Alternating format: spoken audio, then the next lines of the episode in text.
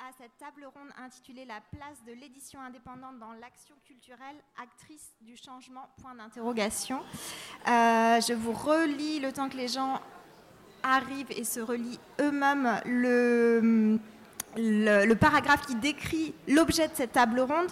Malgré la place faite à l'édition indépendante en bibliothèque, toutes deux garantes de la bibliodiversité, les liens directs entre éditeurs indépendants, éditrices indépendantes et établissements de culture publique sont complexifiés par une diffusion parfois absente ou difficile et les contraintes des marchés publics.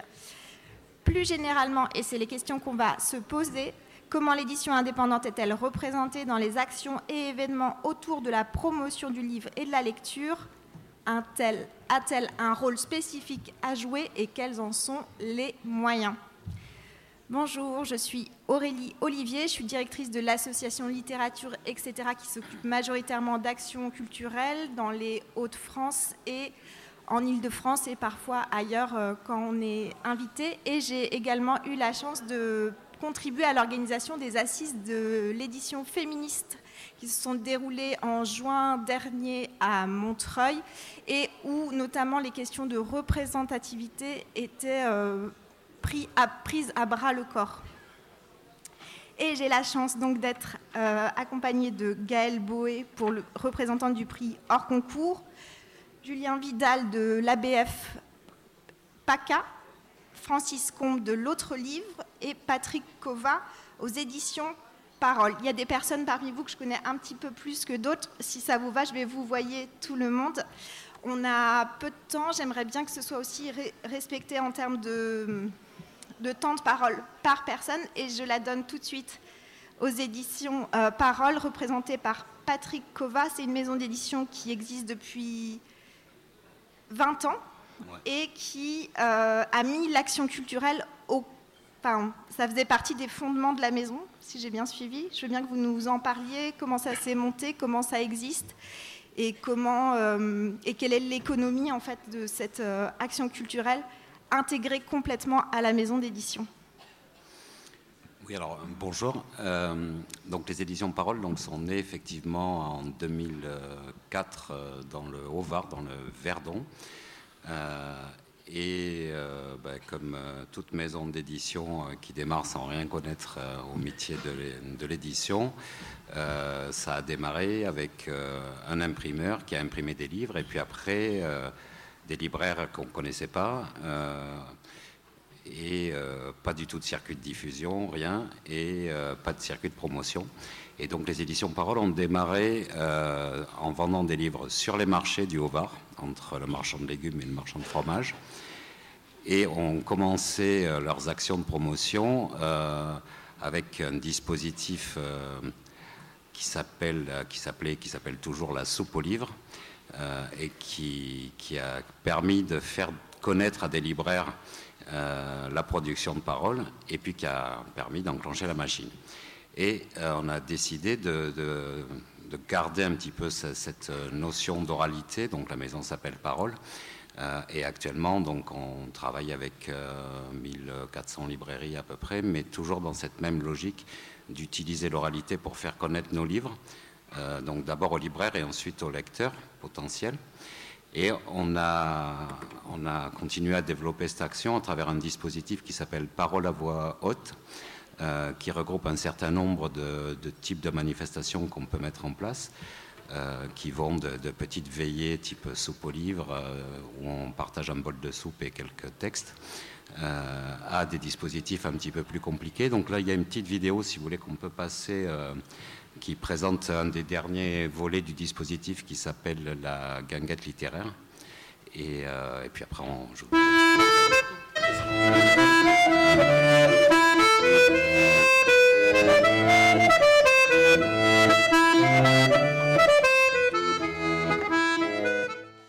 Voilà, en fait, donc euh, la ganguette littéraire, c'est né cette année. Euh, le principe, ça rejoint actuellement toute notre, toute notre approche c'est de se dire qu'on peut euh, à la fois euh, essayer de faire connaître nos livres ou dans le cas de la guinguette littéraire, les livres d'autres éditeurs invités à chaque fois aussi. Le principe c'est d'inviter quatre ou cinq éditeurs indépendants à chaque soirée tout en produisant un spectacle qui peut drainer du public. donc intéresser des, communes qui vont accueillir, des partenaires, etc. Euh, ça permet aussi d'avoir à chaque fois une librairie partenaire et donc de tisser un lien dans la durée avec cette librairie-là qui du coup va travailler ses, éditeurs en les connaissant mieux. Euh, et euh, ça permet enfin au public de, vivre des moments un peu atypiques. voilà, d'une soirée dont on n'a pas l'habitude. Donc c'est un format qui dure deux heures et demie à peu près, donc avec une heure et demie de lecture et donc à peu près une trentaine de livres, d'extraits de livres et une heure de musique. Et au final, on se retrouve avec un public qui, qui n'est pas forcément des gens qui, enfin, qui ne sont pas forcément des gens qui vont habituellement en librairie et puis qui là, euh, du coup, euh, vont sur la librairie éphémère de la Guinguette et ensuite vont plus facilement retourner en librairie et, demander les titres de ces éditeurs. Euh, et en même temps, on se retrouve avec euh, des collectivités notamment, euh, ou des organisateurs de spectacles, ou dans le cadre de, clôture de gros événements ou de festivals, avec, euh, avec une soirée festive qu'il est, est, possible de faire financer. donc l'objectif pour la maison d'édition, c'est pas du tout de gagner de l'argent avec cette activité de, de production de, spectacles. c'est d'arriver à l'équilibre en même temps en sachant que nous, ça nous fait une grosse action de diffusion. et et voilà, arriver à pas dépenser d'argent, pas forcément en gagner, mais pas en dépenser, tout en payant euh, tous les gens qui travaillent sur ce type d'événement. Donc euh, je, profite pour euh, remercier à nouveau le CNL qui nous, a, qui nous accompagne sur ce dispositif et puis une série d'autres dispositifs où, l'oralité est au cœur de la, de la promotion des livres. et, voilà, donc c'est une Peut-être pour contextualiser, peut-être dire combien de personnes travaillent aux éditions Parole, euh, combien de personnes s'occupent de l'organisation de ces événements et quelle est leur économie, même si on a compris qu'il s'agissait d'une d'une euh, opération blanche d'une certaine manière, quasi associative. Alors les éditions Parole, c'est une structure commerciale, hein, c'est une société. Euh, qui emploie 5 personnes à temps plein plus des. Peut-être, je ne sais pas, est-ce que tout le monde l'entend vous Je m'approche un peu. Qui, est, voilà, donc, qui emploie 5 personnes à temps plein, euh, plus des, intervenants sur des missions. Euh, je baisse un peu le micro. Ouais. Attends. Je vais y arriver. Là, comme ça. Euh, voilà, et par contre, pour ce type de, manifestation, donc il y a aussi des, gens qui interviennent à l'émission sur l'organisation, la, diffusion culturelle, etc. Il y a sur un, format de soirée comme ça, il y a deux, comédiens qui sont donc rémunérés euh, sous forme de cachet euh, et des musiciens entre 3 et 5. Donc voilà, c'est des soirées, pour vous donner un ordre d'idée, c'est des soirées qui coûtent à peu près 5000 euros euh, on demande aux communes accueillantes de nous mettre à disposition un lieu, euh, donc une place de village ou un lieu où, les gens puissent danser. Euh, et ensuite, il y a un accord avec un food truck ou, voilà, pour la restauration et une librairie qui tient la librairie de la Guinguette. Et sur ces 5000 euros, est-ce qu'il y a une part consacrée à l'auteur, au droit d'auteur, ou, est-ce que vous considérez qu'il s'agit de la promotion, de la diffusion? Oui, alors nous, on demande à nos auteurs, euh, on fait beaucoup de, lectures à voix haute, euh, etc. Et euh, on demande à nos auteurs de ne pas être rémunérés sur la diffusion culturelle. Donc ça veut dire qu'ils ne sont pas tous d'accord, donc on ne donne pas tous les livres. Et par contre, ils sont rémunérés sur, sur la vente de leurs livres, forcément. voilà. Après, euh, il y a des cas particuliers. Et après, les auteurs sont rémunérés quand euh, eux viennent sur place intervenir, ce qui n'est pas toujours le cas. Donc il n'y a pas de droit de représentation en fin de compte Non. Ok. Euh, Gaël Boé, vous, pour vous présenter en quelques mots, vous euh, avez fait votre IUT métier du livre ici à Aix-en-Provence. Euh, vous, vous, donnez des cours au master euh, d'édition de l'Université catholique de Lille. Et vous avez poursuivi un parcours à 360 degrés, et je confirme parce que je vous ai connu il y a quelques années déjà, Euh, dans les métiers du livre, vous avez été libraire, autrice, journaliste, programmatrice de nombreux festivals comme le Salon du livre de Paris de 2013 à 2017 ou euh, encore la Nuit de la lecture de 2016 à 2020. Euh, vous dirigez aujourd'hui Fontaine au Livre, un incubateur des métiers du livre et de l'écrit qui est situé à Paris dans le 11e arrondissement. Et en 2016, donc il y a 7 ans, euh, vous créez l'Académie hors concours, une association centrée autour de deux actions, un prix littéraire, le prix hors concours, et des clubs de lecture, les clubs hors concours qui sont arrivés plus récemment. Est-ce que peut-être vous pouvez raconter, euh, bah, c'était quoi l'enjeu au départ et comment ça s'est développé? Alors oui, avec plaisir. Alors si Camille est là, je veux bien que tu m'aides un petit peu pour cette vidéo, parce que euh, cette, cette présentation, je vais préparer une petite présentation avec quelques chiffres que vous puissiez comprendre un petit peu de quoi il s'agit, sachant que je sais qu'il y a énormément de personnes ici qui connaissent déjà le prix, puisque c'est un prix qui est né en 2016, euh, qui euh, euh, implique chaque année 40 maisons d'édition, c'est-à-dire que j'ai calculé à peu près 200 maisons d'édition indépendantes qui y ont participé depuis le début. Donc, merci beaucoup. super, merci. Et donc c'est un, un prix qui répond en fait au, questionnement qu'on s'est beaucoup posé hier. C'était euh, qu'est-ce qui manque à l'édition indépendante pour qu'elle puisse trouver ses publics? Euh, Il lui manque de la visibilité, il lui manque des moyens de promotion, il lui manque euh, le fait de pouvoir aller rencontrer des publics qui sont des publics a, qu'elle a besoin de rencontrer, qui sont les publics de bibliothèques, les publics de librairies mais aussi le grand public, enfin des, auteurs, des, lecteurs euh, de façon plus large. Et du coup, l'idée, ça a été de se dire, mais et pourquoi on ne créerait pas aussi nos propres outils de promotion? Pourquoi on attendrait toujours finalement de prendre une petite place, la petite place de la petite édition dans les outils de promotion des autres? Et, euh, et en fait, c'est né aussi d'un constat un petit peu euh, évident, c'est qu'on a toujours entendu que l'édition indépendante était absente des grands prix littéraires euh, de la rentrée. Donc chaque année, le concours, le Renaudot, etc., ne laissent pas leur la place euh, à l'édition indépendante. Et en fait, à un moment, on se dit, mais oui, en fait, ils ne laissent pas la place à l'édition indépendante simplement parce que c'est l'industrie du livre qui a créé les outils de sa propre promotion et qui n'a pas forcément tout à fait intérêt à laisser une place à d'autres, sachant que derrière, il y a quand même des ventes de livres qui sont assez importantes. Donc ce serait euh, bon, un geste vraiment très, très euh, étonnant. Donc, euh, donc ça c'est... Cette idée est montée et en fait, à un moment donné, on s'est dit, bah, alors on, c'est donc moi, c'est aussi Marie-Lou Marshall, Marie Marshall, pardon, je l'appelle toujours Marie-Lou, mais Marie Marshall qui depuis a monté les éditions Gorge Bleue. Euh, et en fait, on s'est dit, mais si, euh, et on créait notre propre prix littéraire, si on créait un prix littéraire dédié exclusivement à l'édition indépendante, finalement, on est nombreux, on sait faire des livres, on est plutôt assez bien câblés quand même les uns et les autres, euh, on sait se promouvoir, on sait créer de l'activité, donc, donc faisons-le.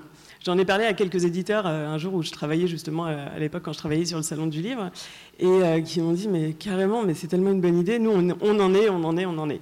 Donc on a commencé une première édition un peu ambitieuse avec 50, euh, 50 euh, maisons d'édition qui étaient proposées parce qu'on a décidé de faire un, un système un petit peu différent. Normalement, un prix littéraire, ça se fait de cette façon-là.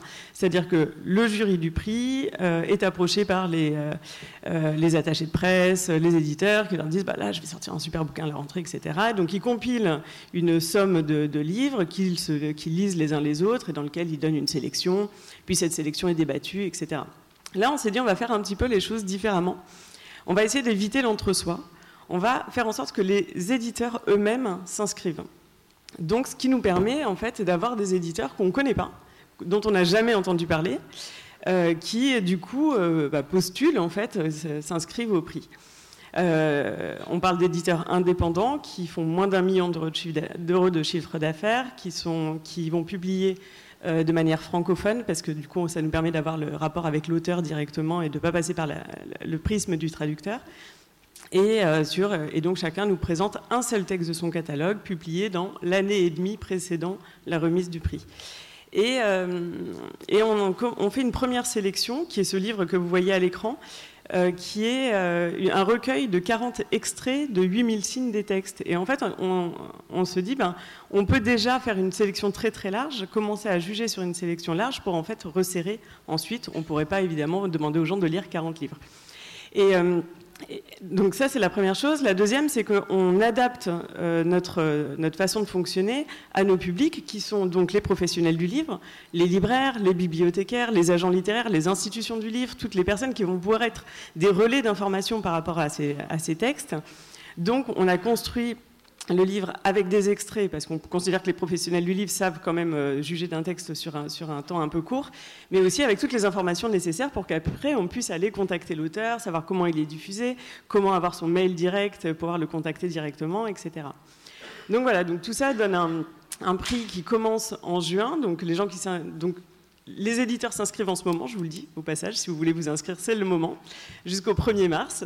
Ensuite, on va publier euh, cette, bibliothèque qui sera la bibliothèque 2023. On va l'envoyer, alors en général, c'est entre 300 et 500 personnes euh, chaque année qui le reçoivent, euh, à peu près 300 professionnels du livre et 200 lecteurs qui lisent les extraits, qui choisissent leurs finalistes. Et là, le deuxième constat, ou le troisième, je ne sais plus à combien j'en suis de constat, mais ça a été de se dire, en fait, on a aussi ce problème de ne pas être entendu dans la presse. Euh, les grands médias euh, font une place très faible à l'édition indépendante. Moi, donc euh, Aurélie le rappelait, j'ai été journaliste, donc je connais aussi bien le fonctionnement des médias. Et c'est vrai qu'il y a beaucoup de passages obligés. Et puis après, quand ils commencent à parler de l'édition indépendante, ils disent bah oui, mais si je parle des forges, je ne parle pas de nous. Si je parle de machin, donc en fait, finalement, tous les gens sont jamais contents. Donc l'idée, ça a été aussi de se dire, ben, on va peut-être leur mâcher le travail, on va faire en sorte de les sécuriser. Donc on a fait un jury que je vais vous montrer, tac, hein, qui arrive là, hop, euh, qui est assez euh, un peu ambitieux avec des, grands journalistes, puisqu'on a la Grande Librairie, on a Ilana Mourioussef sur France Inter. Là, on va avoir euh, Stéphanie Dupays, qui est journaliste au Monde des Livres, qui va rentrer cette année, Cosette, voilà. Et se dire, en fait, on va délibérer non pas avec des personnes qui ne seraient pas connues, puisqu'on parle d'auteurs qui sont peu connus, avec des éditeurs qui sont peu connus, donc du coup, à un moment, il faut aussi qu'on donne la matière pour qu'on puisse passer un, cran.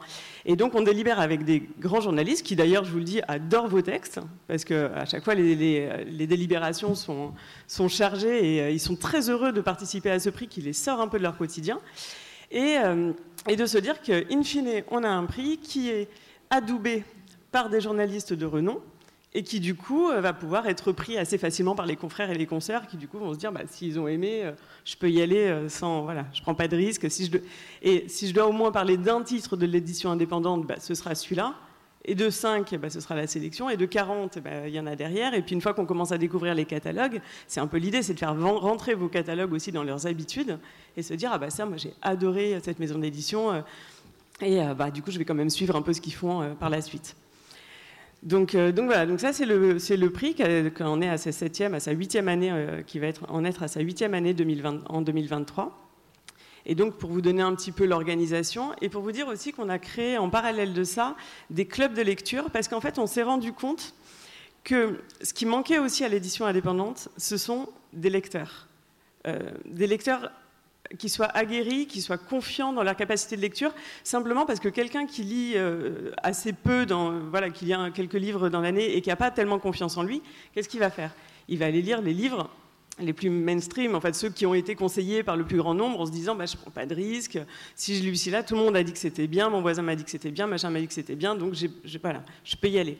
Alors que quelqu'un qui a confiance en lui en, tant que lecteur, lui au contraire, il va se dire bah, moi je peux aller euh, commencer à regarder en librairie le livre qui est un petit peu plus loin, qui est peut-être caché sous la table, qui est machin, etc. Parce que je sais que si ce livre me plaît, je pourrais me faire confiance.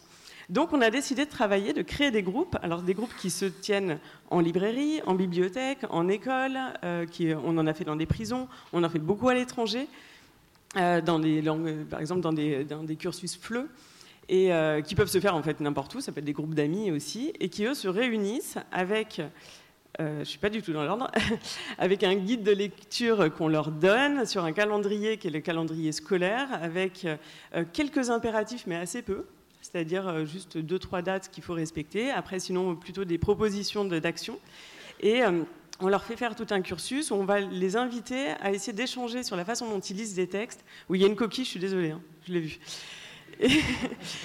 d'échanger sur la façon dont ils lisent les textes, voir comment on peut mieux argumenter, comment on peut essayer d'échanger, parce que c'est ça le propre d'une délibération, c'est là où c'est hyper intéressant, c'est qu'en fait on n'est jamais d'accord sur un texte, et donc essayer de leur faire vivre ce, moment-là, et in fine, je m'arrête là parce que sinon je vais être un peu longue, euh, ils rencontreront l'auteur de leur choix. Et euh, juste euh, pour rebondir euh, sur ce que vous venez de dire, vous disiez donc les prix littéraires mainstream, on va dire, sont créés par l'industrie du livre et ont des retombées économiques. Je reviens à cette question économique. Est-ce que vous avez des retours sur les ventes une fois qu'un livre est primé? Enfin, Est-ce qu'il y a des, des, chiffres, des choses qui existent oui, alors d'abord, tous les livres qui sont dans la sélection, c'est-à-dire dans, le, dans, le, livre, euh, bénéficient tous d'une visibilité. Donc on sait qu'il y a beaucoup de ces livres qui sont, même s'ils ne sont pas sélectionnés, même s'ils ne sont pas lauréats, même s'ils ne font pas tout le cursus, en fait sont lus, vus, vus, par des libraires et des bibliothécaires qui du coup les acquièrent, etc. Donc rien que déjà ça, c'est déjà un point important. Et ensuite, bah, c'est vrai que plus on monte dans le dans le, process et plus on, plus on est lauréat, plus on est visible. Euh, ça permet notamment d'accéder à beaucoup d'articles de presse, puisque du coup, bah, il y a un écho presse qui est, plus important. Et euh, alors, ce qu'on sait, c'est assez difficile de voir quelle est la part des ventes qui est dédiée au prix et quelle est la part qui ne l'est pas. On pourrait pas. Mais euh, généralement, il y a systématiquement un retirage qui est fait. Il y a eu des ventes de droits qui, étaient un peu en cours, qui du coup se sont faites. Ça permet aussi à l'auteur d'avoir un vrai succès d'estime et du coup de partir bah, sur un nouveau titre avec beaucoup plus de confiance en lui. Enfin, il y a énormément d'effets alors je dirais, je vais pas vous mentir, hein, c'est pas le Goncourt, on va pas en vendre 300 000 derrière, mais en tout cas, il y a un effet qui est notable, surtout que c'est des titres qui sont pas forcément tout juste parus, donc ça permet aussi de donner un deuxième souffle à des livres qui étaient peut-être parus il y a déjà quelques mois, et, euh, de faire en sorte euh, voilà, qu'ils acquièrent, qu'ils rencontrent leur public. Merci. Euh, troisième personne de cette table ronde, Julien Vidal. Vous êtes originaire de Toulouse et vous êtes installé en Vaucluse. Vous êtes directeur de la bibliothèque municipale de Bolène depuis 2022. Euh, vous avez été auparavant pendant 20 ans directeur de la médiathèque municipale de Visan qui se trouve toujours dans le Vaucluse. Entre 2016 et 2022, vous vous êtes occupé des archives municipales anciennes et modernes de la même commune. Vous avez participé à la création d'un réseau de lecture publique, le réseau des bibliothèques de l'enclave des Pape Pays de Grignan, euh, qui fonctionne depuis 2020. Ça fait 10 ans que vous êtes membre de l'ABF et depuis un an, vous êtes président du groupe PACA Corse et membre du bureau national. Alors, les relations entre l'édition indépendante et la bibliothèque Alors, euh, bah, l'une des missions des bibliothèques, c'est de faire la promotion de la diversité culturelle, de la créativité. Donc, les bibliothèques ont toute légitimité à soutenir, à promouvoir, à accompagner euh, les éditeurs indépendants. C'est important. Euh, je crois qu'elles le font, peut-être euh, pas suffisamment, peut-être de façon pas suffisamment visible, mais elles le font. Plusieurs exemples existent. bien sûr, la traditionnelle rencontre d'auteurs. beaucoup de, maisons de, bibliothèques invitent des, auteurs de, de maisons d'édition indépendantes et c'est un choix quelque chose qui se développe pas mal actuellement et qui est, extrêmement euh, intéressant, c'est de partir par le biais de l'invitation des éditeurs. Euh, pour en faire la promotion, montrer leur créativité, leur travail. Dans la bibliothèque où, je travaille actuellement, pour le Printemps des Poètes, on va inviter une maison d'édition et euh, c'est le, le, point de départ de toutes les actions culturelles qui vont être mises en place autour. Il y aura un auteur qui va venir, il y aura des ateliers d'écriture, c'est un partenariat avec une, librairie euh, et, un collège. Donc il y aura atelier d'écriture, atelier d'éloquence, mais le point de départ, c'est cette maison d'édition pour, pour créer l'action culturelle autour. Donc ça, c'est possible. Euh, il existe des clubs lecture où on va euh, promouvoir les maisons d'édition indépendantes, des expositions ou encore des conférences. Euh, voilà, donc ça, c'est quelque chose qui, se développe, qui, fonctionne. Euh, quelques exemples. Euh, pour le prochain printemps des poètes, la médiathèque de Cavaillon va mettre en place une exposition qui va promouvoir l'édition Motus. ou dans la métropole bordelaise, le prix, alors que j'ai, le prix, j'ai perdu ma fiche, le prix des lecteurs de l'escale du livre, qui depuis 2013 euh, fait la promotion, euh, enfin, sélectionne cinq auteurs, deux maisons d'édition indépendantes, nécessairement. le public peut aller voter dans des bibliothèques partenaires, elles sont plusieurs de la métropole bordelaise, et les auteurs et les éditeurs sont invités pour parler de leurs livres, de leur travail, échanger avec le public. Voilà, ça sont des actions concrètes euh, que les bibliothèques apprécient et ont vocation à développer. Alors, la problématique n'est pas tant euh, de l'envie euh, d'inviter des, éditeurs indépendants, d'en faire la promotion. La problématique est, double. les moyens, évidemment, hein, financiers. Quand les budgets ne, sont pas là, il est compliqué de mettre en place des actions, et là, que ce soit pour les éditeurs indépendants ou pour les éditeurs mainstream. la question aussi des moyens humains. Hein, il faut des personnes qualifiées, compétentes pour mettre en place des actions, créer les partenariats et les faire vivre. Mais peut-être que la, problématique principale, c'est la visibilité. Euh, là, on est, bon, vous l'avez dit, hein, notamment, hein, rendre visible euh, les maisons d'édition indépendantes, ce n'est pas toujours facile, même au sein euh, des équipes des, équipes des bibliothèques. Euh, je, veux bien, et ça reprend ce que, ce que disait Gaël Boé. Enfin, du coup, côté média, côté bibliothèque, c'est pas facile. Ça, pourquoi c'est pas facile Je veux bien. il est question d'habitude, mais on peut imaginer que les, journalistes sont curieux. Qu'est-ce qui se joue en fait Quel est le rapport de force qui existe. Enfin, je veux bien que vous développiez l'un et l'autre, l'une et l'autre comme vous voulez. Allez, j'y vais. Euh, bon, bien sûr, la, diffusion plus faible que les éditeurs appartenant à des grands groupes a, un impact hein, dans, les, bibliothèques. Euh, les catalogues que l'on reçoit, les sites auxquels on s'abonne, la veille documentaire que l'on effectue euh, va être impactée par cette faible, faible diffusion. Hein. D'où l'importance de sensibiliser et de former les équipes. L'Agence régionale du livre en région PACA fait un travail formidable là-dessus, en mettant en rapport et en accompagnant libraires, les libraires sont des acteurs de, cette chaîne du livre. Hein. Libraires, euh, bibliothécaires et éditeurs, c'est important. Les bibliothèques départementales de prêt ont aussi un rôle à jouer extrêmement important, et elles le jouent hein, d'ailleurs, euh, notamment dans des bibliothèques plus rurales, des équipements moyens ou petits, avec des profils de professionnels euh, très hétéroclites, des présences de bénévoles. Donc voilà, on a besoin de, structures qui nous accompagnent, qui, nous aident et qui nous mettent en rapport aussi avec les éditeurs pour, faire, pour rendre visibles les catalogues euh, des maisons d'édition que l'on ne connaît pas forcément parce qu'on ne les reçoit pas, par exemple. Hmm. Oui, et du coup, je vais abonder dans ton sens. Le problème, euh, c'est souvent ce que nous reportent les bibliothécaires, c'est qu'eux, ils ont une amitié naturelle avec l'édition indépendante du fait de l'envie de défendre la biodiversité, mais en fait, ils ne savent pas où trouver l'information ils ont du mal parce qu'en fait l'information ne leur parvient pas naturellement et du coup euh, bah, ils commencent à aller d'un site à l'autre, à l'autre, à l'autre. Puis il y en a qui sont plus, euh, certains éditeurs communiquent mieux et depuis plus longtemps que d'autres qui sont peut-être plus jeunes et qui sont en train d'arriver. Et donc du coup ils savent pas où trouver l'information et c'est souvent un peu le, le problème euh, déjà avant même de se dire une fois qu'on a l'information est-ce qu'on va réussir à la traiter ou pas. Merci. Euh, Francis Combe, vous vivez à Aubervilliers, qui n'est pas tout à fait Paris. Euh, de euh, alors, vous avez une, une bio-bibliographie que j'ai essayé de synthétiser. de 80 à 92, vous avez été directeur littéraire des éditions Messidor et l'un des responsables de la revue Europe. De 93 à 2008, vous vous êtes occupé avec le poète Gérard Cartier de la campagne d'affichage de poèmes dans le métro qu'ils avaient proposé à la RATP. Euh, cette campagne d'affichage, j'imagine, donc c'est plus vous qui vous en occupez, mais elle existe euh, toujours et on pourrait euh, par ailleurs la questionner en dehors de cette table ronde parce que ce serait long. de 4, en 93, avec un collectif d'écrivains, vous avez fondé les éditions Le Temps des Cerises, dont vous avez assuré la direction pendant une vingtaine d'années. De 2011 à 2018, vous avez dirigé le festival de poésie biennale international des poètes en Val-de-Marne, que vous aviez fondé avec le poète Henri Deluy. Euh, vous êtes vous-même poète, vous avez publié plus de 20 recueils. Euh, vous êtes engagé dans la défense de l'édition indépendante euh, depuis au moins 81, euh, je pense, mais en tout cas en 2003, vous avez créé l'association L'autre livre dont vous êtes président et qui fédère 205 éditeurs indépendants. Euh, L'autre livre, c'est deux salons par an euh, qui se situent à Paris, donc au, Palais de la Femme et à la Halle des Blancs Manteaux.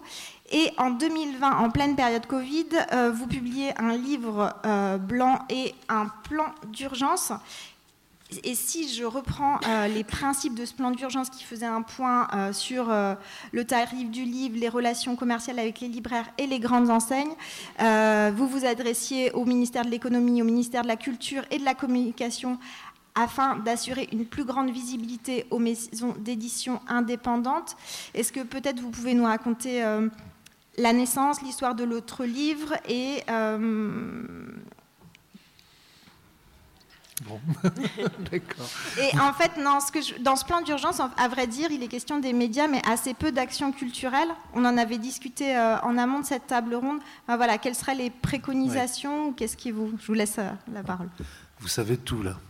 Euh, D'abord, je voudrais remercier la Fédération pour euh, cette invitation. Et je me réjouis du succès de ces assises. L'autre livre est aussi une jeune association puisque nous célébrons cette année notre 20e anniversaire. Et euh, outre l'organisation du salon, nous avions euh, tenu des états généraux de l'édition indépendante euh, en 2004, d'où était sorti un livre blanc. Je constate, euh, au vu de nos débats de ces deux jours, que les grands problèmes que l'on avait pu diagnostiquer en 2004 sont toujours là. Simplement, un certain nombre de traits négatifs de la situation se sont nettement accentués. La concentration, le duopole auquel nous devons faire face depuis des années dans ce pays, en matière d'édition, est en train de se transformer en monopole, avec euh, les craintes légitimes que cela suscite, non seulement du point de vue de la concurrence, des conditions de la concurrence dans les métiers du livre, dans les métiers de l'édition, mais aussi pour les conséquences que ça peut avoir en matière euh, culturelle, en matière de liberté d'expression, tout simplement. La situation des éditeurs indépendants est, elle aussi toujours euh, contradictoire. Il y a à la fois une très grande vitalité, et c'est une chance, je pense, pour ce pays que l'existence de près de, plus de 2000 éditeurs indépendants, mais en même temps, beaucoup ne s'en tirent pas, pour dire la vérité. Et l'étude que vous avez, euh, que la fédération a, a conduite, euh, le confirme. Et puis il y a un problème majeur qui est quand même en arrière-plan de euh, toute notre activité, mais que nous n'évoquons presque jamais, qui est presque euh, une tache blanche dans notre réflexion bien souvent, c'est la situation du lectorat. L'enquête qui avait été menée par euh, le ministère de la Culture en 2020, publiée en juillet 2020, sur 50 ans de pratiques culturelles, fait apparaître, et ça devrait tous nous préoccuper beaucoup, une tendance au déclin de la lecture des livres dans ce pays. Le nombre des non-lecteurs, qui avait baissé entre 70 et 80, depuis les années 90 remonte, et en passe d'atteindre 40%. 38%, pour être précis. Avec euh, quand même une double remarque, un taux de non-lecteurs beaucoup plus fort dans les milieux populaires, 47% contre 15% chez les cadres, et dans la jeunesse. Les jeunes, qui étaient la catégorie qui lisait le plus traditionnellement, les jeunes de 15, disons jusqu'à 35 ans, euh, voient le nombre de non-lecteurs exploser pratiquement, mmh. et monte, par exemple pour les jeunes hommes, à 48%. J'ai un Alors, chiffre qui ne va pas nous rassurer non plus. Il y a quelques années, je crois que c'était en 2007, le CNL avait fait une, une enquête euh, sur euh, les manifestations littéraires et l'âge moyen des personnes qui participent, qui sont auditeurs, auditrices des manifestations littéraires, donc la moyenne d'âge serait de 63 ans. Oui, oui. Mais ça veut dire qu'il faut ici, entre nous, tenir euh, un langage de vérité, bien sûr. Notre cher président avait décrété que l'année 2022 devait être une année où on ferait de la lecture une cause nationale. La lecture elle-même ne se porte pas, peut-être pas mal. Les gens lisent sur les tablettes, sur leur téléphone portable, mais la lecture de livres est menacée, réellement. Nous sommes dans une société, une société capitaliste. Le sociologue Michel Kluskar parlait de capitalisme de la séduction qui nous rend prisonniers des écrans et d'un univers de la distraction généralisée. Hein, du divertissement pour, comme aurait dit Pascal, hein, qui n'était pas un auteur marxiste bien connu, mais quand même, qui disait des choses très intéressantes. Et on est dans cette situation de dépendance aux écrans et de recul de la culture livresque. Ça pose un problème essentiel pour l'avenir de la culture, de la langue, à mon avis, de la pensée critique, de l'intelligence collective et aussi de la capacité d'imagination individuelle et collective. Et ça doit nous mobiliser. Je pense qu'il faut remettre le livre au centre des politiques culturelles.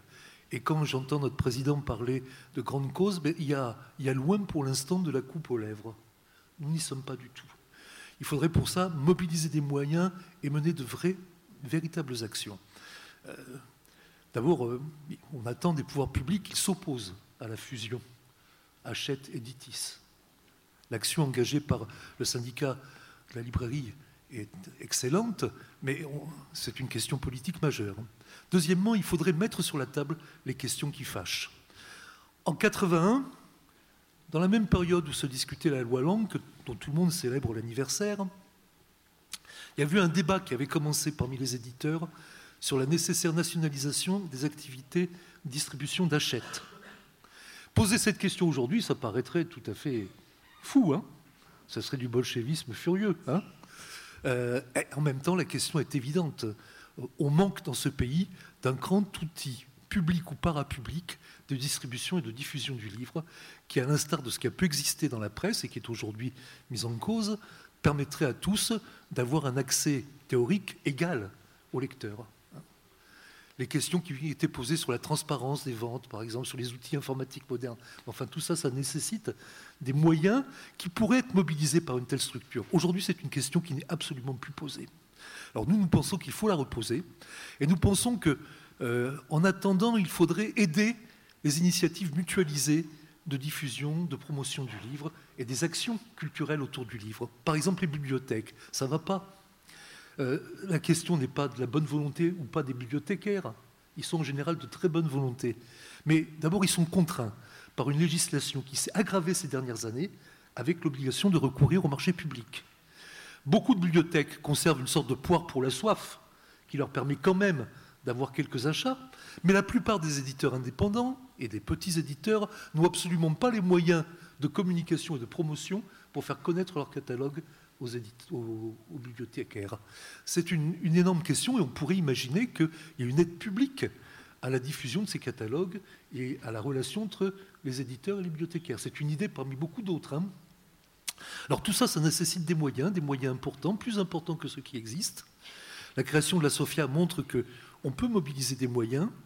Nous, nous avions avancé l'idée, par exemple, d'instaurer une sorte de droit d'auteur, de taxe, si vous voulez, d'un à 3 sur les livres du domaine public. Évidemment, les grands éditeurs qui vivent, du livre de poche ou du livre scolaire ont trouvé que cette idée n'avait aucune pertinence économique. Hein. Mais moi, je, continue à penser que c'est une idée importante. Euh, on pensait aussi qu'il fallait mettre à contribution, par le biais de l'impôt, les plateformes numériques, les grandes plateformes qui, euh, dont tout le monde a les noms en tête. Euh, c'est un exemple de, ce qui pourrait être fait. Alors il y a la responsabilité de l'État que nous voulons mettre en, évidence. Par exemple, je dis juste un mot, la bataille que nous menons depuis plusieurs années, et de ce point de vue, nous avons pu travailler ensemble entre l'autre livre et la Fédération des éditeurs indépendants, et je m'en réjouis, sur les questions des tarifs postaux, est une bataille un peu symbolique mais cruciale. C'est scandaleux ce qui se passe. Et la décision prise par nos parlementaires à l'automne n'est pas bonne. On a été écouté mais pas entendu. L'idée d'instaurer un plafond, un, plancher de 3 euros, c'est ridicule. Notre problème, c'est au contraire de rendre le livre accessible, et pas pour telle ou telle catégorie de la chaîne du livre, comme ça a été fait pendant le confinement, où les libraires avaient eu euh, une aide dans ce domaine, mais pour tous les acteurs du livre, en fait pour l'objet livre en tant qu'objet culturel. C'est une marchandise, mais ce n'est pas qu'une marchandise. Il devrait y avoir, comme pour la presse, des tarifs Et notre proposition, elle est très simple, c'est de dire qu'il faut généraliser à la France le tarif livre et brochure qui existe pour les ventes à l'étranger, pour les expéditions à l'étranger. Donc ça, c'est des batailles que nous devons mener, que nous allons continuer à mener ensemble. Euh, nous avons proposé la création d'une sorte de comité de liaison des associations d'éditeurs indépendants pour euh, développer notre synergie. Donc, mettre le pouvoir public devant la responsabilité, et puis à notre propre responsabilité à nous comme éditeurs indépendants, J'en dis juste un mot. Notre première responsabilité, c'est évidemment de vivre, de résister, de faire que nos maisons d'édition continuent de tenir dans un contexte difficile, marqué en plus par la reprise de l'inflation qui aggrave nos coûts et qui porte atteinte au pouvoir d'achat de nos lecteurs. Euh, il faut aussi que nous réfléchissions au fait que dans le contexte actuel, il y a déjà de nombreux domaines où l'édition indépendante est très précieuse. Par exemple, n'y aurait pas d'édition de poésie en France dans ce pays euh, sans l'édition indépendante, par exemple. Hein. Euh, l'édition régionaliste, euh, les éditions de livres portant sur l'histoire du mouvement ouvrier, hein. l'édition critique à l'égard de la société. Elle est le film de beaucoup de petits éditeurs aujourd'hui. Il nous faut réfléchir parce qu'il y a des formes de censure du marché qui s'imposent, d'autocensure même, auxquelles nous ne chopons pas. Qui aujourd'hui, par exemple, parle de l'industrie d'armement française et de nos exportations d'armes dans le monde Qui parle du groupe Bolloré? On sait qu'à chaque fois, il y aura un procès à l'issue. Donc ce n'est pas simple de faire preuve d'être indépendant non seulement économiquement, ça c'est difficile, mais indépendant intellectuellement, politiquement. Et c'est une bataille, à mon avis, qui est devant nous, en vérité, et qui risque de se durcir. C'est ce que je pense, en tout cas. Et le dernier point, je m'excuse d'être un petit peu long, c'est que cette indépendance pour défendre la bibliodiversité euh, ne porte pas simplement sur le contenu de ce que nous publions, mais aussi sur notre rapport au lectorat. Je pense que ce que j'ai dit précédemment sur euh, la crise du lectorat qui s'esquisse euh, fait qu'il est encore plus nécessaire d'élargir le cercle des lecteurs, en tout cas de se battre pour ça. L'existence de nos maisons est liée à cette bataille. Elsa Triolet, dans les années 50, avait lancé ce qu'elle appelait la bataille du livre en allant ouvrir des bibliothèques dans les comités d'entreprise, dans les usines. On est loin de cette période, mais euh, d'une certaine façon, ce que font nos amis, par exemple, des éditions Parole en est un exemple. Il y a des formes nouvelles à trouver pour élargir le cercle des lecteurs, aller vers les milieux populaires, aller vers la jeunesse. C'est l'avenir de la librairie qui est en cause, l'avenir de nos livres, mais l'avenir de la culture. Et donc je pense que nous avons une bataille précieuse à mener ensemble. Merci.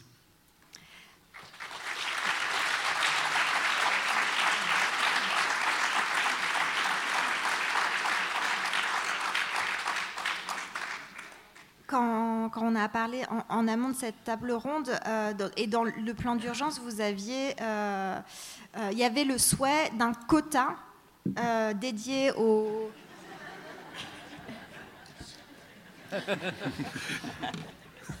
d'un quota de. Je suis asthmatique aussi, mais c'est peut-être le seul point vrai, vraiment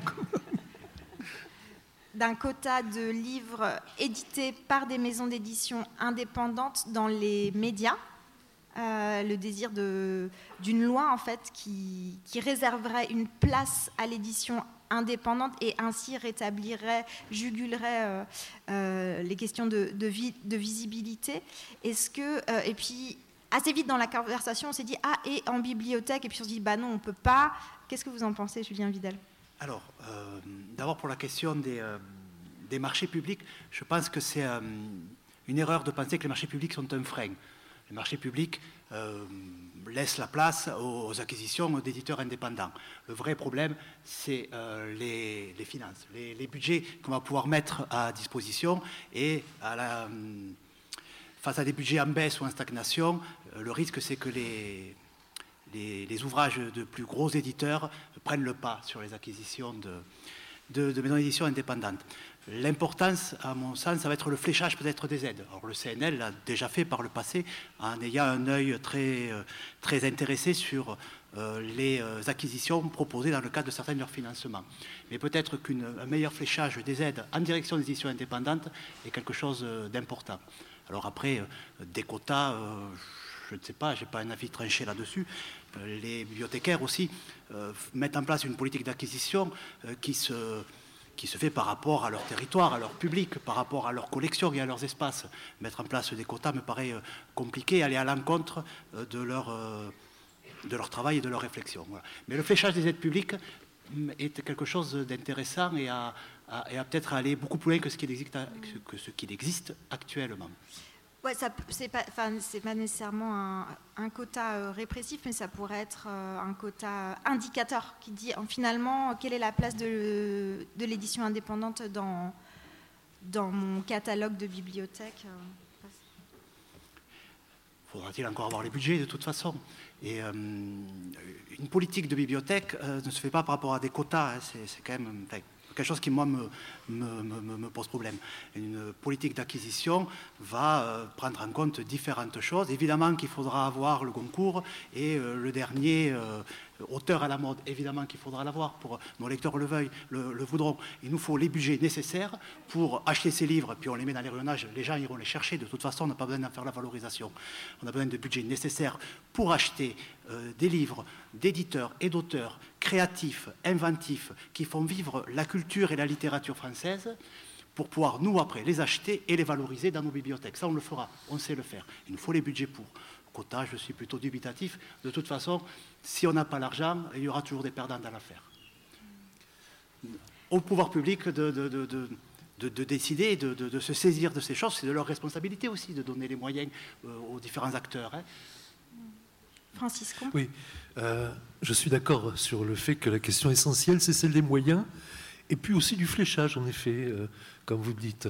Il y a des pays où, quand un éditeur de poésie, par exemple, sort un recueil, il sait que plusieurs dizaines de ses livres, parfois plus, seront pris dans le réseau des bibliothèques publiques. C'est le cas, par exemple, dans les pays nordiques. Moi, j'ai discuté avec le président du syndicat des éditeurs du Québec, euh, qui était avant un éditeur de poésie. Il m'expliquait qu'au Québec, un éditeur de poésie peut avoir 30% de son budget annuel constitué d'aide au fonctionnement euh, accordée par les pouvoirs publics. Pour nous, c'est impossible, c'est inenvisageable puisqu'il n'y a même pas d'aide au fonctionnement. Hein. Donc la question du volume et du contenu des aides publiques dans cet esprit de remettre le livre au cœur des politiques culturelles, c'est à repenser. On a fait des propositions d'ailleurs pour changer le fonctionnement du CNL et à la fois ses ressources et son fonctionnement. Euh, je pense que tout ça, doit être remis en chantier. Hein. Euh, parce que, euh, par exemple, vis-à-vis de la presse et des médias, oui, on pose la question, pour ce qui est des médias publics, en tout cas de la télévision publique, de missions de service public. Ces missions de service public devraient inclure un souci culturel et éducatif. Et en effet, une prise en compte de la création et de la diversité, de la biodiversité. En effet. Euh, peut-être pas sous forme de quotas, mais en tout cas sous forme d'une orientation, euh, une préoccupation. Imaginez, avec euh, toutes les chaînes de télévision dont on dispose aujourd'hui, avec le bouquet euh, des chaînes numériques, il euh, n'y a pas une seule émission consacrée à la poésie dans ce pays. C'est aberrant. Qu'est-ce qu'on fait de notre langue? On fait de la poésie une activité presque clandestine, réservée à, un petit groupe d'aficionados. Ce petit groupe n'est pas si petit que ça d'ailleurs. Hein. Moi, quand j'ai mené la campagne dans le métro, je me suis rendu compte que c'était des milliers et des milliers de gens. Chaque fois que nous ouvrions au concours des usagers, on recevait en une semaine 10 000 poèmes. C'est-à-dire que le besoin de poésie le goût de la poésie est profond dans ce pays, mais il est occulté par le fonctionnement de la machine commerciale, éditoriale, euh, institutionnelle.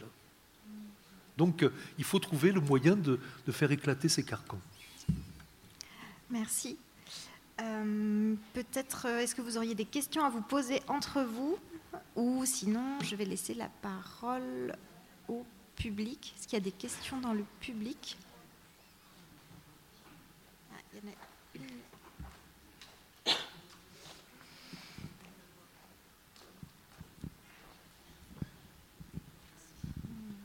Bonjour. Euh, moi, je voudrais juste revenir sur un point qui a été évoqué sur les, bibliothèques et le recours aux appels d'offres. Alors, c'est un positionnement de, libraire, euh, donc euh, ça fait trois ans que je ne les ai pas fait, donc peut-être que la loi a terriblement changé depuis, mais je, doute. je rejoins Julien Vidal, le recours à l'appel d'offres, pour moi, n'est pas un frein au fait qu'une bibliothèque va, commander ses livres. Même au contraire, pour euh, le libraire qui va obtenir l'appel d'offres, c'est même une sécurité puisque c'est pour 3 ans, 4 ans et qu'il y a un aménagement. Mais j'ai bataillé pendant 13 ans dans, donc, plutôt hein, euh, en librairie indépendante pour obtenir les appels d'offres, pour fournir la bibliothèque de Puteaux. On discutait énormément avec les bibliothécaires, avec, la directrice de la bibliothèque. On essayait de faire des choses ensemble. Le problème, c'est que les appels d'offres sont émis par la ville, enfin par euh, le donneur d'ordre euh, et la salle des, pas la salle des marchés, mais le, le service des marchés, euh, et que les appels d'offres sont rédigés et décortiqués par des gens qui n'ont aucune idée de comment fonctionne la chaîne du livre et une librairie. Donc c'était un peu la bataille, c'est que les appels d'offres sont rédigés exact pour les livres, pour la fourniture des livres, de la même façon que pour la fourniture des fontaines d'eau et que pour la construction de l'immeuble du coin. Donc, dans les critères d'évaluation, et nous, on a passé, le nombre d'heures que j'ai passé à expliquer que non, je n'ai pas 4000 mètres carrés pour stocker mes livres. J'ai juste 80 mètres carrés d'espace de vente, mais dans la chaîne du livre, je peux avoir tout ce que vous me demandez rapidement. Et en plus, je peux venir vous voir toutes les deux semaines, vous montrer la diversité éditoriale, vous montrer ce qu'il y a, discuter avec vous, parce qu'en fait, les bibliothécaires et les libraires adorent discuter ensemble, et ils ne le font pas assez. Euh, dans une ville, souvent, ils se regardent un peu comme chien et chat, où les gens sont convaincus oh, Je suis désolé, je suis allé à la bibliothèque, je vous ai fait une infidélité. C'est faux. en fait, c'est les lecteurs qui vont dans les, deux endroits. Et donc, euh, je pense que s'il y a une action à faire sur les appels d'offres pour éviter que De Citre, maintenant, il, est à, il a monté une grande librairie dans le 92. C'est encore plus facile pour livrer les mairies du 92, hein, puisque c'est là qu'on était. Mais avant, il remportait les appels d'offres. Il était dans le sud. Est-ce que De Citre va monter toutes les semaines en bibliothèque, faire un panorama de l'édition et de tout ce qui est proposé euh, qui, peut plaire? J'ai un doute. Hein.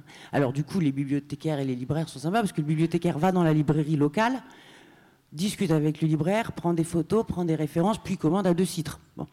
Euh, mais je pense que c'est sur la, la législation propre à l'appel d'offres, propre à ce domaine-là, au livre, qu'il faudrait pouvoir agir. Je ne sais pas par qui ni comment. Euh, plus que de dire ah l'appel d'offres c'est dégueulasse, ça empêche le libraire de livrer parce qu'en plus la proximité n'est pas un critère, ne, ne, doit pas être un critère, ce qui est tellement faux euh, sur ce, sur ce domaine-là. voilà. J'ai fini. Qu'il y a des réactions? Je suis d'accord. C'est évident qu'il faut faire évoluer la législation dans ce domaine. Hein. Elle n'est pas adaptée, à mon avis. Hein bien sûr. Parce que le souci, de, au contraire de travailler avec les libraires locaux, est un souci légitime des élus notamment. Hein. Euh, et euh, on pourrait prendre en compte aussi la question de la biodiversité dans, dans ces, orientations des appels d'offres. Par exemple, nous avions proposé que euh, quand il y a eu le débat sur le label de librairie de référence, la part consacré aux éditeurs indépendants soit un des critères pris en compte pour euh, euh, considérer qu'un libraire pouvait être euh, un libraire de référence. Bon, ça n'a pas été formalisé véritablement, mais moi je pense qu'il faut remettre ces questions au chantier, bien sûr. Surtout que, donc je suis entièrement d'accord avec vous, hein, c'est toute une problématique pour arriver à, pouvoir travailler avec les libraires de notre territoire. Hein, c'est insoluble pour le moment tant que la législation ne sera pas changée. Mais les libraires ont un rôle à jouer pour pouvoir rendre visibles les éditeurs indépendants, d'ailleurs dans, leur librairie, mais aussi dans les bibliothèques. Parce qu'on ne sait pas tout, il y a une profusion de titres qui sortent, et les, libraires sont aussi un des acteurs qui va pouvoir rendre visibles les éditions indépendantes et être un appui solide pour les bibliothécaires pour pouvoir faire ces acquisitions et faire vivre ces fonds. Mais là, je n'ai pas de solution. Je voudrais juste intervenir dans le même sujet.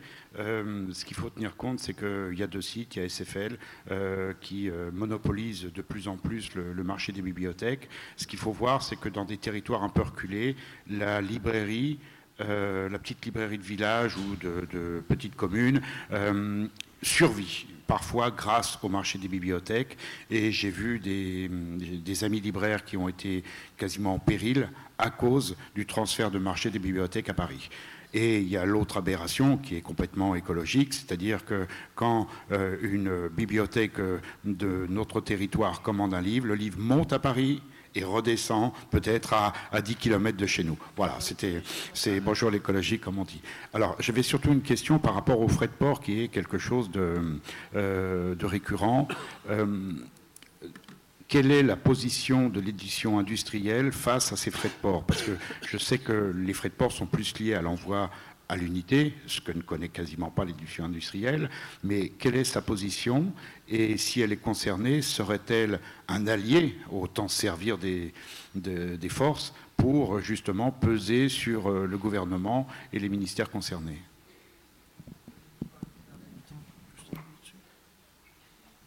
Euh, au départ, quand euh, cette action s'est engagée, il y a maintenant une dizaine d'années, hein, il n'y avait pas consensus dans la profession, avec les, gros éditeurs, mais y compris un certain nombre de libraires vivaient ça comme la défense par les petits éditeurs de, du projet de faire de l'autodiffusion, de la vente par correspondance, et c'était parfois vécu comme une concurrence.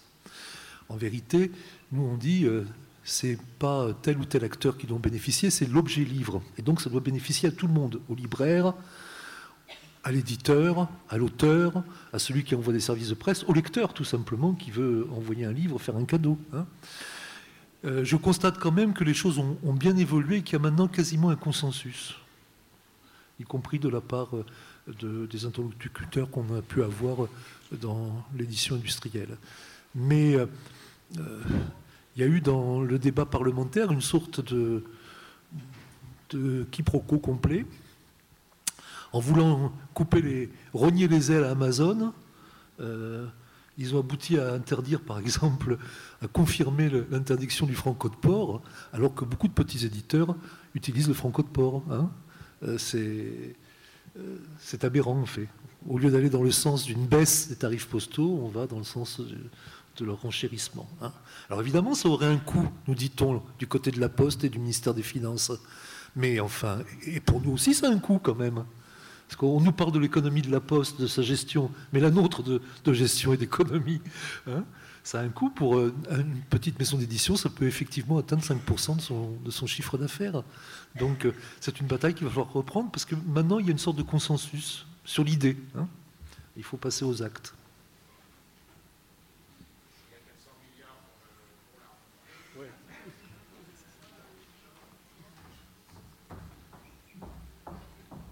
Plus 15 milliards par an.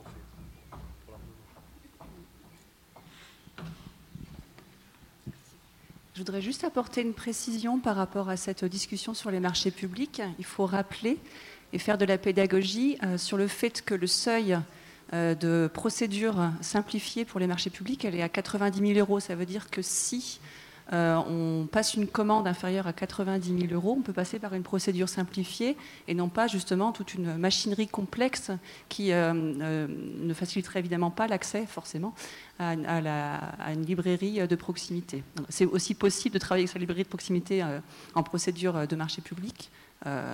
voilà, mais en fait on oublie, enfin on constate en tout cas sur les territoires euh, qu'il y a de la pédagogie à faire et que bien souvent, euh, malgré ce seuil, euh, beaucoup de bibliothèques ou de collectivités plutôt passent par des procédures voilà, très codifiées d'appel d'offres. C'est un travail qui est mené, de, à mon avis, de pédagogie, mais qu'on doit faire. Et, d'ailleurs, dans la fiche qui est envoyée par le gouvernement à tous les acheteurs, il y a deux objectifs, dont le premier, c'est la proximité. Ce n'est pas coercitif, mais c'est un objectif en tout cas de la loi. On va prendre une dernière question.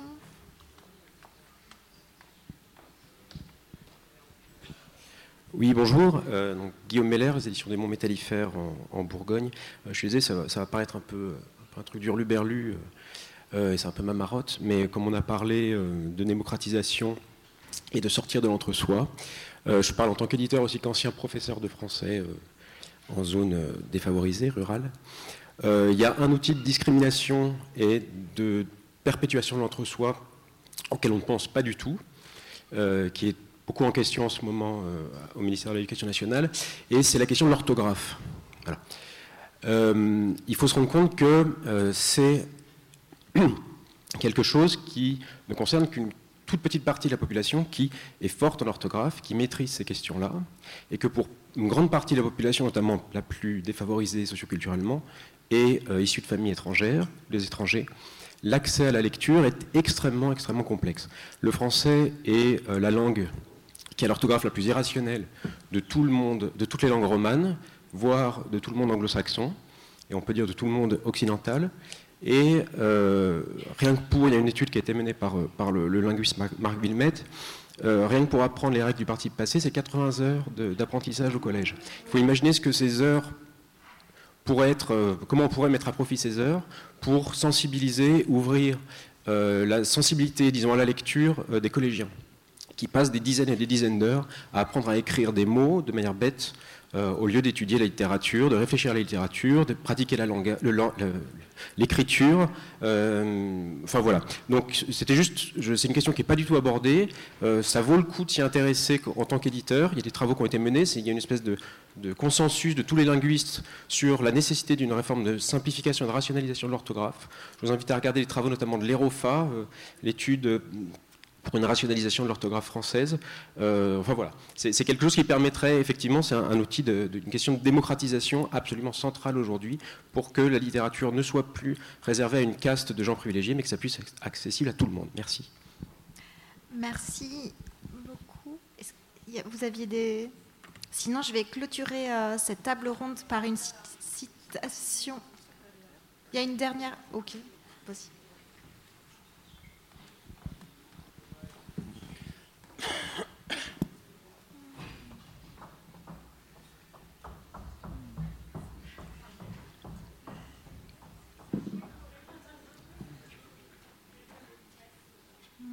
Bonjour euh, et merci d'avoir fait le, déplacement pour m'apporter ce micro.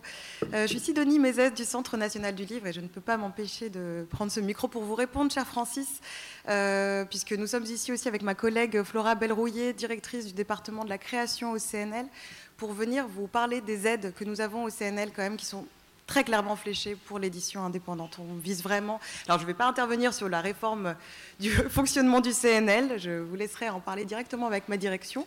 Euh, mais en attendant, sur nos dispositifs, et nous en avons parlé largement, et merci à toutes les ARL qui sont présentes ici pendant, pendant, pendant ces assises, qui se font le relais en fait de notre parole à travers des webinaires que nous organisons régulièrement maintenant avec les éditeurs des régions.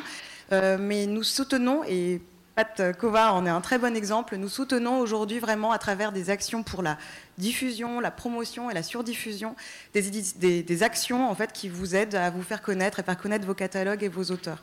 Donc nous, on est ici euh, jusqu'à 15h. Si vous souhaitez avoir euh, des réponses à vos questions sur le sujet, n'hésitez pas. En tout cas, ces aides, elles ont vraiment pour vocation à vous accompagner dans le renforcement de votre visibilité, de votre, euh, voilà, de votre, de votre notoriété dans ce contexte que l'on sait difficile. On en a bien conscience. L'édition indépendante aujourd'hui, évidemment, peine à se rendre la plus, la plus visible possible, mais on souhaite en tout cas vraiment être à vos côtés et je pense qu'on essaye, et merci encore aux ARL de le faire le, plus largement possible. Voilà. Et Francis, je, mon stand est juste ici, je vous y attends avec grand plaisir pour poursuivre ces échanges. Oui, oui. Nous, on demande surtout l'augmentation des moyens du CNL et on a fait des propositions pour ce faire. Hein. Et des moyens humains. Ça va avec. Parce que c'est très précieux, effectivement. Hein. Le CNL est issu de la résistance. Euh, au départ, c'était la caisse du livre. Je connaissais le poète Rouben Melik, qui avait été l'un de ses fondateurs. Euh, c'est un outil très précieux. Heureusement que nous avons en France une politique publique en matière culturelle. Hein. c'est un acquis, mais c'est un acquis à préserver, à développer, à renforcer considérablement. Alors, euh, merci. Alors, je vais terminer cette, euh, clore cette table ronde qui semble, semble s'ouvrir euh, vers d'autres horizons par les mots, non pas de Rosine Blachelot, mais de la poétesse Edith Azam, qui sont les mots sont à tout le monde. Merci beaucoup.